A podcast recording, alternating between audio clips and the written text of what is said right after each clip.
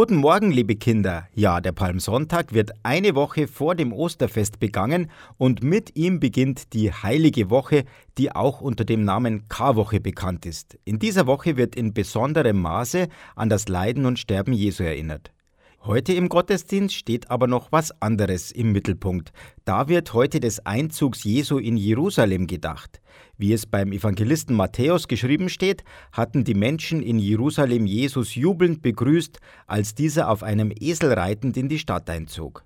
Sie hatten Palmzweige und Kleider auf dem Weg ausgebreitet und ihn mit den Worten Hosanna dem Sohne Davids lautstark willkommen geheißen.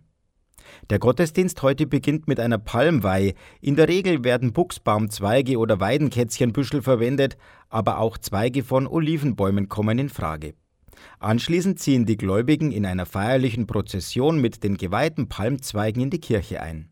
Viele Christen stecken die geweihten Zweige nach dem Gottesdienst zu Hause an das Kruzifix, um damit ihrer Verehrung des Kreuzes und dem Gedanken an den Einzug von Jesus in Jerusalem Ausdruck zu verleihen. Und vielleicht, liebe Kinder, habt ihr ja auch schon einen Palmbuschen, und wenn nicht, vor den meisten Kirchen werden sie für einen guten Zweck verkauft. Einen schönen Palmsonntag wünscht euch euer Armin Berger.